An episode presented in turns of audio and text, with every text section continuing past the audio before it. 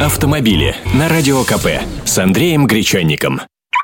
Здравствуйте! Сегодня вести с полей. Точнее, от продавцов новых автомобилей. Свежие данные о продажах появились. Сначала о печальном. Впервые за три года неуклонного роста мартовские продажи ушли в минус. Не знаю, как вас, но меня это настораживает, ибо автомобильный рынок является индикатором общего состояния экономики. Я-то помню, как в 2008 году начали падать продажи машин, а потом рухнуло все. Теперь кризиса не хочется, но сейчас не об этом. Баланс изменился. Еще не так давно в первой пятерке по продажам прочно держались только «Лады» и лишь какой-то одной иномарке удавалось протиснуться на пятое место. Теперь же оказалось все наоборот.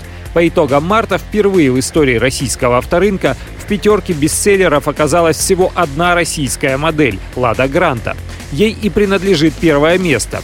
А дальше идут Hyundai Solaris, Kia Rio, Ford Focus и Renault Duster. Все машины российской сборки, но получается, что при общем снижении спроса люди не рвутся покупать более дешевые «Лады», а наоборот предпочитают иномарки – и теперь у «АвтоВАЗа» только одна надежда. К середине года должна появиться в продаже «Калина» второго поколения. Но ведь и конкуренты не спят.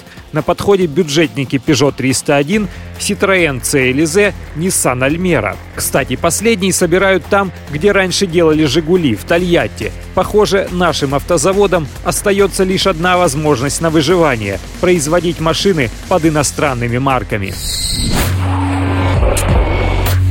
Автомобили с Андреем Гречанником.